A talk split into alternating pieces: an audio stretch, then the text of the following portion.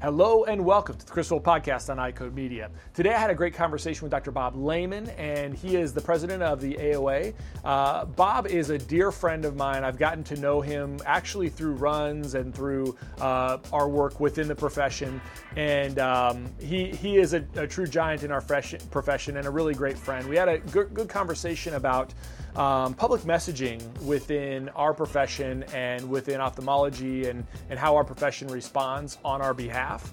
Uh, please enjoy our conversation. And as always, be sure to subscribe to the podcast, write a review, share it with your friends, and support those who support us. Young and emerging presbyopes can be tricky. These patients want and need additional help at near they can be resistant to solutions that create even mild distance blur. The MyDay multifocal lens has been great for our presbyopic patients. It allows those patients to transition into a multifocal more easily. We've had this lens now for long enough that we've been able to see how simple transitions can be from an adaptation standpoint from lower ad designs to higher ad designs. The MyDay multifocal material is CooperVision's softest one day hydrogel lens and features Aquaform technology combining the unique balance of high oxygen permeability with natural wettability in one material.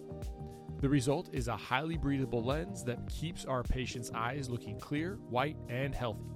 So if you haven't started utilizing MyDay multifocal in your practice, I'd encourage you to reach out to your CooperVision representative to get started. One of the challenging things with patients is that when they invest in a really high quality pair of glasses and customized lenses, occasionally it can be difficult to keep those lenses clean, scratch free, and smudge free. Now, we have the ability with Crizal Sapphire HR lenses to offer our patients a best in class anti reflective coating that is also resistant to scratches, smudges, and deposits.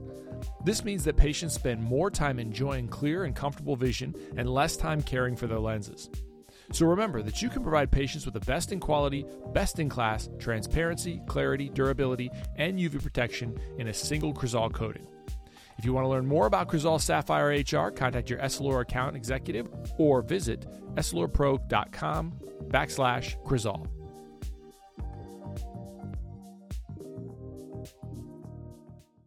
So, Bob, I, I wanted to have you on, and thanks so much for coming on because I wanted to talk to you about this Today Show clip. And, and a couple reasons. The first is, and, and we're going to play that clip for our listeners. Uh, in fact, let's play the clip right now for our listeners. Uh, but I do like saying peepers. Uh, here to break it down, ophthalmologist Dr. Annie, the grin Dr. Annie. Good to have you back. Thank Good you for morning. coming. You, she saved my vision a few yes. years ago. Oh, really? Oh, yeah.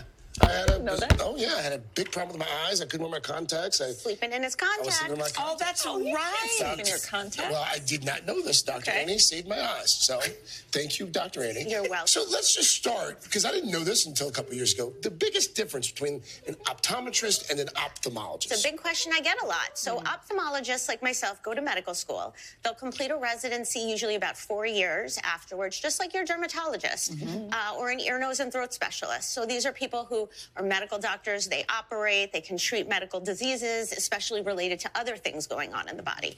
Optometrists go to a college of optometry. They're doctors of optometry. Okay. Great for prescribing glasses, contacts. Depending on where you live, some of these optometrists can be really adept at screening for medical diseases as well. Okay. Hmm. okay. So we want to break down some of the myths for yeah. eye health. Um, and first of all, having 20/20 vision means you have perfect eyes. Does that mean you do not ever have to go to an eye doctor? No. No. So 20/20 vision means you have perfect vision.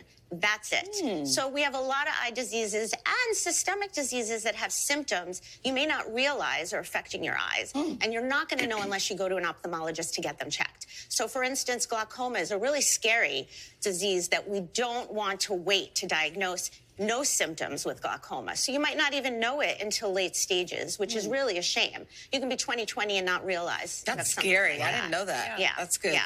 All right. So let's talk about another myth. I thought this was interesting. I'm guilty of this. Mm. If a child passes a school eye exam, most parents go, okay, well, we don't need to take you to the eye doctor right now because your eyes are fine. Right. So most of our children are being screened either in school or with the nurse at the pediatrician's office. Right. So a lot of kids fall through the cracks Not only that, kids are great at gaming the system. That's some true. really want glasses and they can pretend that they're That was faking it. Ah, Interesting. I did. I and then faked some mine. of them, if you were me, and when you were younger, you could fake it. You could Yeah. memorize the mm-hmm. lines and kind of fall through Always the cracks. E at the top. So wait a minute then. So if you go to the pediatrician, they do the thing, they do it at school, you still have to go? I think all children should see an ophthalmologist for a good dilated exam before they enter kindergarten. Okay. Okay. And why kids have the most to lose by not seeing somebody, the visual system isn't fully formed until we're about 10, 11 years old. So if you don't realize that one eye's weaker than the other, even with both eyes open, they're seeing great, you may not ever see as well later on in life in that eye. I started wearing them in first grade. Me Uh, too. That's Yeah. right. Kindergarten. Yeah, okay. Yeah. Uh, so here, Well,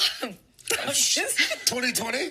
not Here's anymore. another myth: reading in dim light damages your eyes. So that not true? We heard this when we were younger. It Oh, yeah. doesn't damage your eyes. So poor lighting isn't going to actually cause something inside the eyes, but it is going to make you really tired. You're Oh. going to strain. You might actually miss things that are important when you're Mm-hmm. reading. You might get headaches, wrinkles. So not something that you want to do. Hmm. What's the 20-20-20 rule? Ah, remember that everybody everyone's on a screen right now so Mm-hmm. staring at a screen we don't blink as much as we need to our blink rate goes down to only a fraction of what it is when we're standing here talking Hmm. we need to blink to coat our eyes for comfort and for Ah. Good vision. We say every 20 minutes you're on a screen take a break for 20 seconds look in the distance 20 feet. If you're in an office it's a great time to kind of take a walk around the office get Mm-hmm. some water.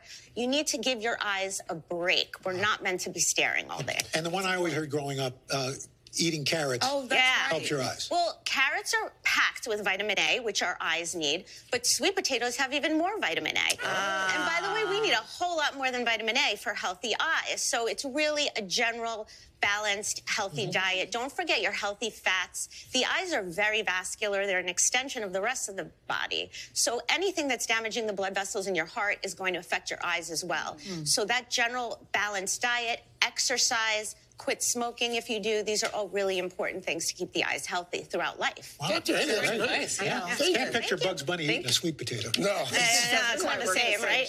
Thank you. That was You're so much for having me. Uh, so, Bob, when I think about that clip, and you think back to to that, there's a couple things when um, when this ophthalmologist uh, talks about having to see an ophthalmologist for your eye care if you're over the age of 40 every one year, and also being able to being required to see the ophthalmologist um, when you're a child. That's not as good as so. First of all, there's a number of things to unpack, but my initial thought when she says this is one she's completely propagandizing uh, to a public who is at risk for her propaganda. And then the other thought that I have, and this is probably a little too, um, well, I certainly is probably a naive statement, but Bob, my other thought is, does she just not interact with op- optometrists on a regular basis for her to really understand what we do? What was your reaction to that video? It hit me the same way. Either she doesn't have any sort of professional relationship with optometrists and recognize the primary care that we deliver, or she was coached by her national association to maybe intentionally diminish the role optometrists do because she had a national audience. And they're always, in my opinion, looking for opportunities to undermine from their national association while the relationship with our doctors locally is fantastic. So I I I have Yeah. a great relationship with the surgeons and the retina specialists that I work with, but it seems odd that their professional association doesn't share that. Um, I mean, we could you we, you and I could talk a ton about the um, you know the, about the history and and sort of bad feelings. I, I don't think it's it's news to anybody. Um, we're we're going right now through getting everybody prepared for a legislative hearing that we have on Thursday, and and um, it's always gut wrenching to listen to that stuff. My my thought is is twofold. The first is that our professional organizations like the AOA have a an obligation to correct the record.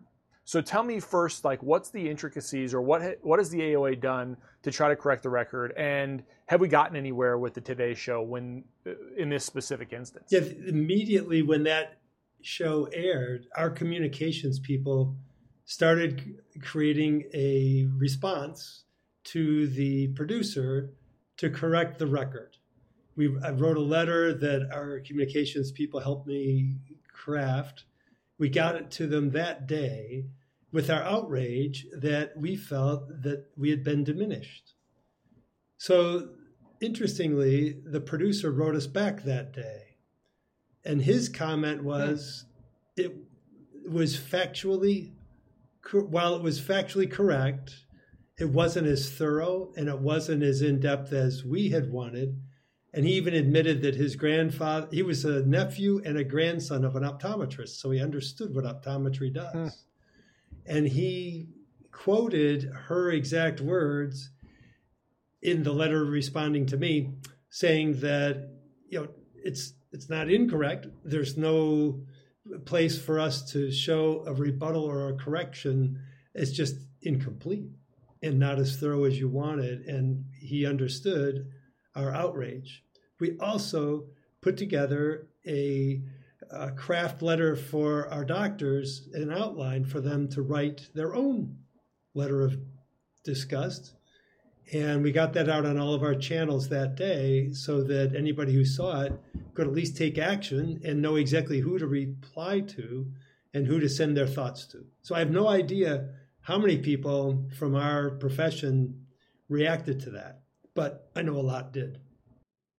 It's um, it's maddening because you know on the one hand, um, you know it is almost I don't know I mean you know I hate to think about legal options right and I'm sure that those are kind of circling everybody's head like well that's not true we need to be able to do X Y and Z right um, but it is not true I mean it's not true to say that you you know, she's her recommendations. I guess that was the thing. Her recommendation was see an ophthalmologist if you're over the age of 40, and if you're a child, no matter which I thought was great actually. Like the fact that good luck if you're a kid seeing an ophthalmologist, uh, getting sure. into a pediatric ophthalmologist, right? Um, right? Good luck unless you're referred specifically from a pediatrician. But she's actually going against what their recommendations are from the American Academy of Ophthalmology. And so to, to recommend that even if you've passed a school screener, even if you passed a uh, pediatrician screener, that you should, still should get an eye exam um, by, by the time you enter school. I, kudos to her. Uh, I mean, there, I don't know that, that there is an, there, I, I don't know that there's enough pediatric ophthalmologists, and I know there's not enough general ophthalmologists that see children to take care of all those kids because her recommendation was just from an ophthalmologist to, to receive that care. But uh, she certainly wasn't in line with her association on that. Nope. So that was interesting. I, I think that just overall, it was sort of a, a, a canned rehash of what American Academy of Ophthalmology always says, and it did the community a disservice. We are looking to get one of our doctors on from the New York area that can tell our story better. And we don't have any promises that that'll happen, but at least they know how what an uproar it created among our professional colleagues when they have incomplete information like they did and inaccurate recommendations like she had. You know, it makes me think. So the other the other thing, and I, will kind of I'll let you respond, but I'm not gonna um, I'm not going to maybe make you kind of do my dirty work in this. But the, the other thought I have in this whole thing is that we are limited. And I've said this before is, you know, while we want our professional associations to respond to these tactics and techniques, and while, in my opinion, you guys have done a great job, um, I actually still think that the onus of a lot of this outrage and a lot of this mischaracterization falls on our shoulders individually. And so let me explain why I say this. If that um, anchor who said to her that she saved his vision because he had been sleeping in his contact lenses and he wasn't, you can kind of hear him talk about how he wasn't entirely aware of the differences between optometrists and ophthalmologists until he saw her. And um, and that was sort of the the gist of where he was going with it. So you could hear like this indoctrination of of him from her. And it made me wonder are we doing a good enough job within our profession of telling our story by doing and not just saying? So, are we, you know, is enough of us or are enough of us actually walking the walk, where there's no question when an ophthalmologist says, you know what, you should be seeing, an, uh, or, or any medical doctor, you know, a pediatrician, you know, oh, my eyes are a little irritated. Who do you see for that? Oh, I go to my optometrist down the street. No, no, no, no, no. You can't see the optometrist for that. I'm gonna. I want you to see my buddy from medical school, the ophthalmologist. If if we haven't done a good job individually of managing that specific patient and really attending to all of the things that they've got going on and making it known to them because we walk the walk as opposed to just talking the talk, um, we're kind of our own it's it's kind of our individual faults collectively, right? If enough of us are doing that, that we're not sending a proper message of actually the complexity of what we do, then we bear that. It can't be born on our associations. Do you, do you want to respond to that or no? Yeah.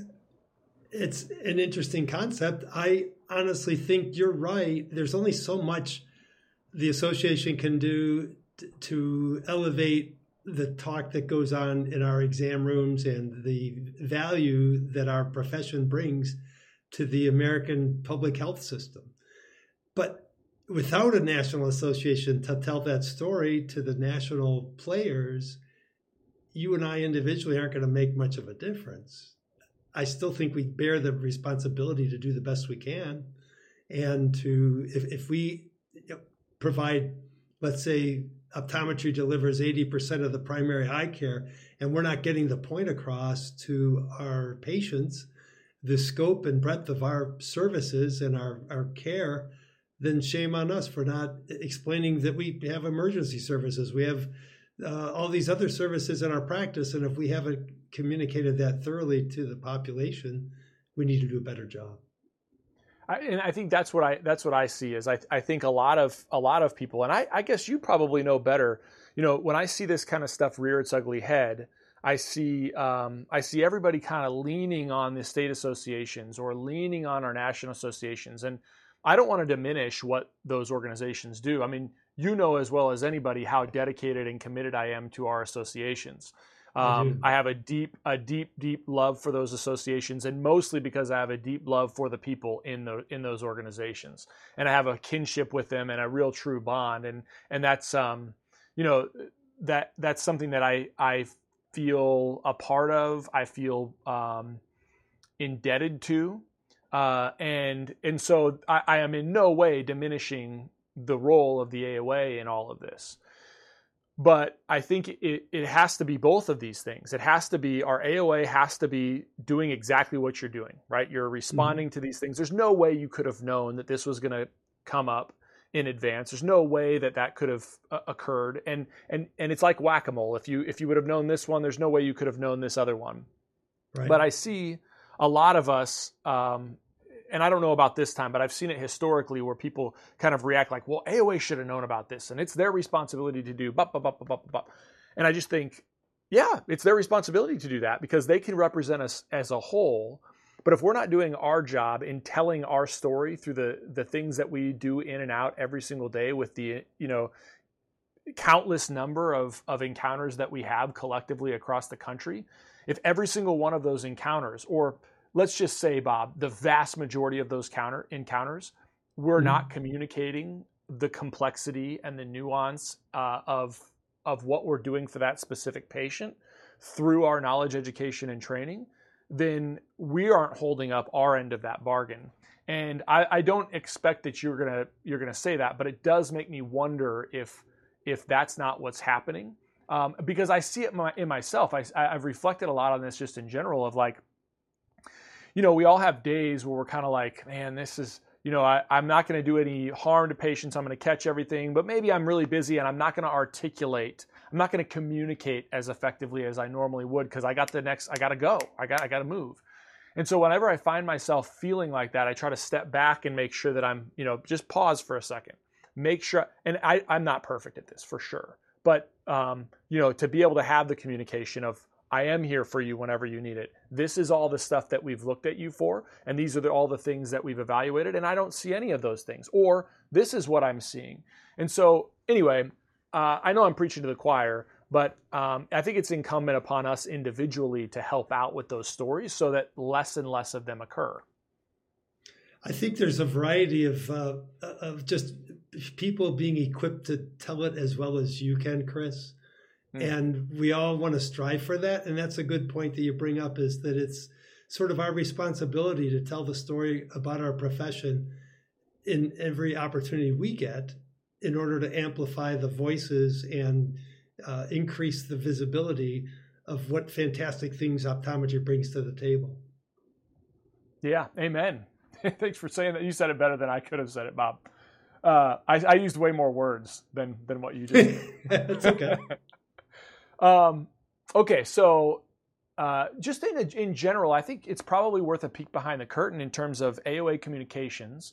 There's people that do a lot of great stuff on an ongoing basis. Tell that story. I think you know, be an advocate for the AOA. Um, I know you always are, but be an advocate for AOA communications. What are the types of things that you're doing to kind of monitor what's going on on an ongoing basis to be able to detect this and act quickly when it arises, and also you know reach out uh, to to do other things um, that can maybe not preempt these things, but get our own opportunities, just so our members and, and listeners who may be interested in becoming members, uh, and you should be, if you are a listener, you should be a member of the AOA and your state association.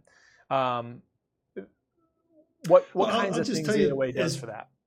As president, I look over every communication that goes out under my name, and we send information like a, a letter about downcoding to Aetna, and standing up for our profession and, and calling out issues that are illegal.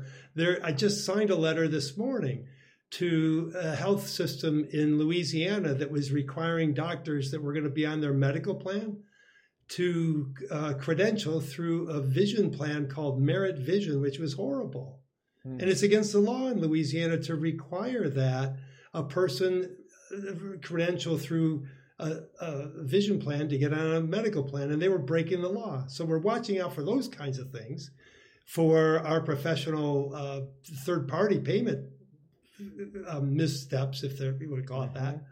And then we're reaching out. We have a very um, uh, involved program called I Deserve More. And we are trying to advocate to the public about the depth and breadth of what optometry does. We're reaching out to people that are on screen saying how important it is to go offline and get a comprehensive eye exam in person with your doctor of optometry that's a member of the American Optometric Association. This is something that we've been working on with our public relations for ever since the pandemic shut down the Think About Your Eyes program that was run with in conjunction with Vision Council, trying to tell the public what's going on about optometry and how important it is. Uh, a couple other things: our our communication channels are on 24 7 watching for these very miscues in the media and correcting them. So anything that comes in from a state association or from an individual member or anything on a national media scale that is misrepresenting optometry is going to get an immediate letter to correct it. And our team in DC and St. Louis is extremely tuned in to help the professional reputation be the best it can be through the media in the United States right now. So you'd be very proud of them, how well they do their job, how well they craft letters of policy and uh, promotion and public relations, telling your story as doctors that deliver care in 6,500 communities every day to make life better for the visual welfare of the public.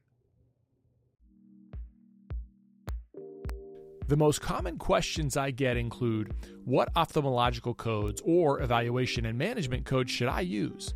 What ICD 10 codes do I need to bill with this CPT code? What CPT codes can be billed together and what can't?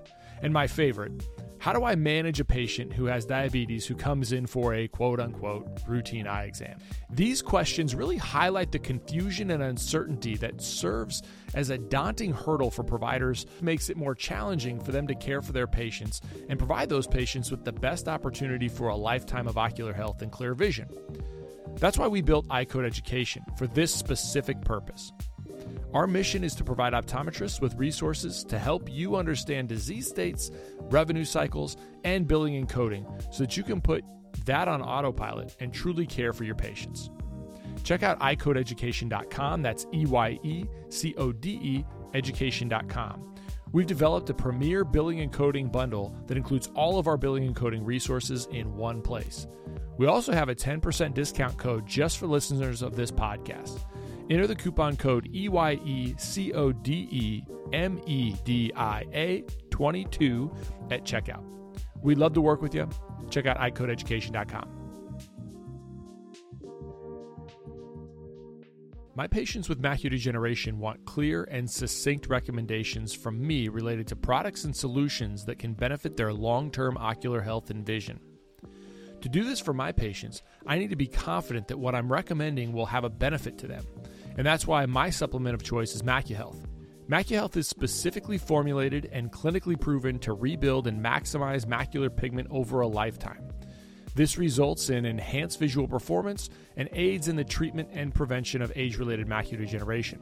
I've discussed carotenoid absorption on this podcast with Dr. Nolans and Stringham, and MacuHealth uses a patented process called micromicelle technology. And this technology is clinically proven to increase carotenoid concentrations at the target tissue and deliver the highest level of bioavailability studied to date. MacuHealth has been great for my patients. We really feel like we have the ability to help those patients in all categories of macular degeneration. If you're not utilizing MacuHealth for your patients, check it out for yourself by contacting your MacuHealth representative.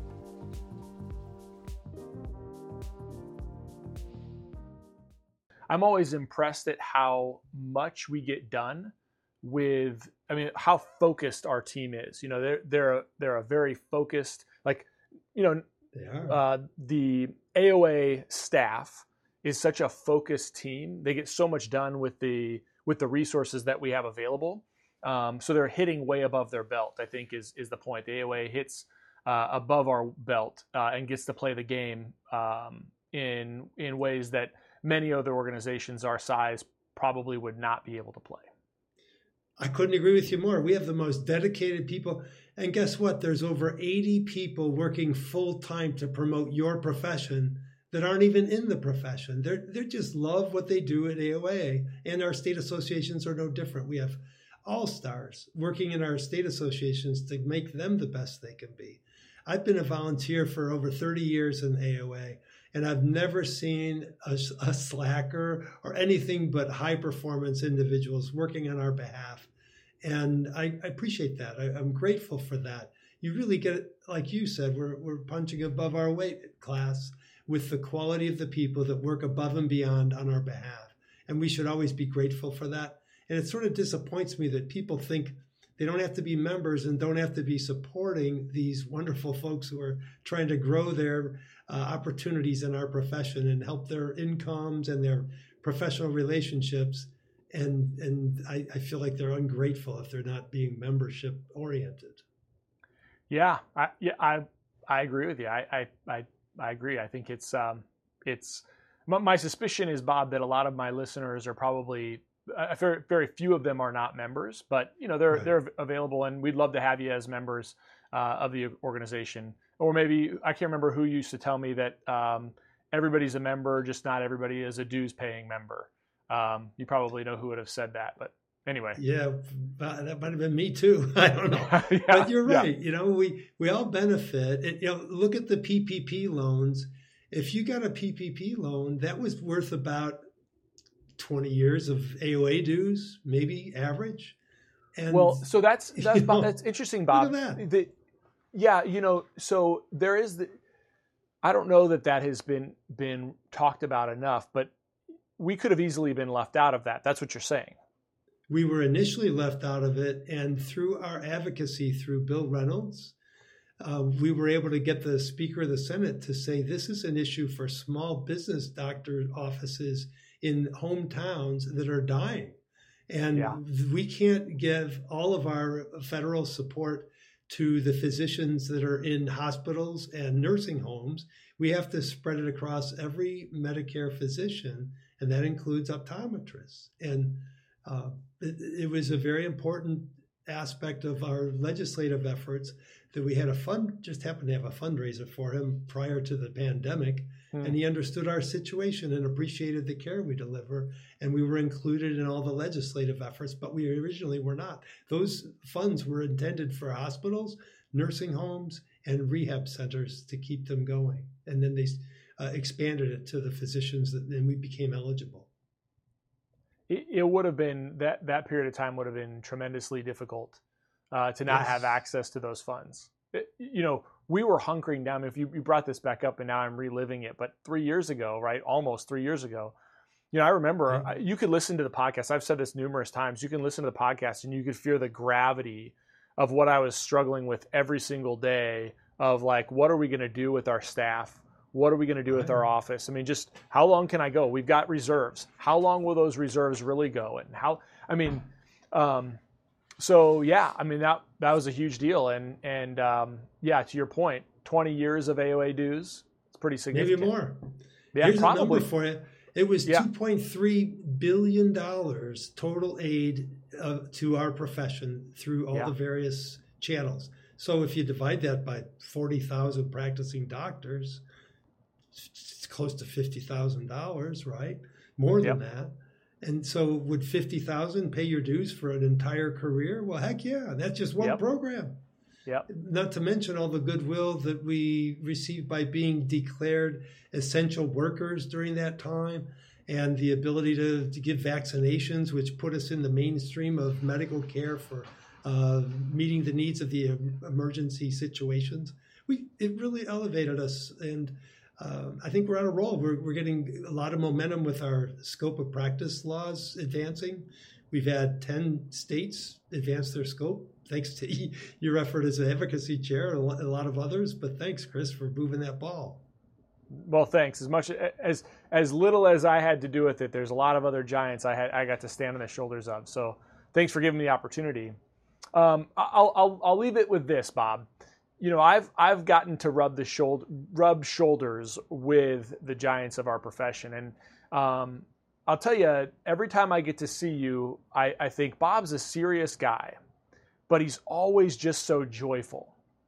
Why? How how are you always so happy and enthusiastic about where our profession is headed, and just enthusiastic about life? I just see you as a guy that just really enjoys life. Uh, maybe I haven't been on the wrong side of you but I, I, I think I'm a pretty decent uh, judge of character, and I, I think when I see Bob walking into a room, I just think this guy gets what this is all about. Not just our profession, but just about life.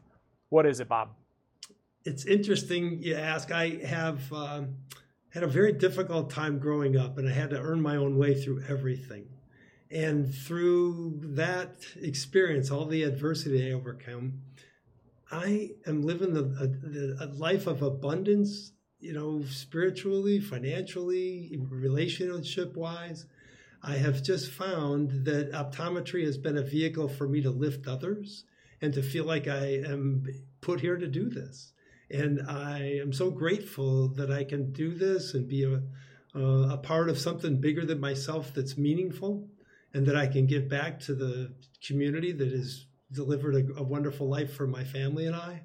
And I just think about that. I, I, I used to live a life of lack until mm. I finally got my practice going. And it wasn't right away. It took me probably 15 years of practice to to, to get out of this uh, woe is me mindset and into a wow, isn't this great?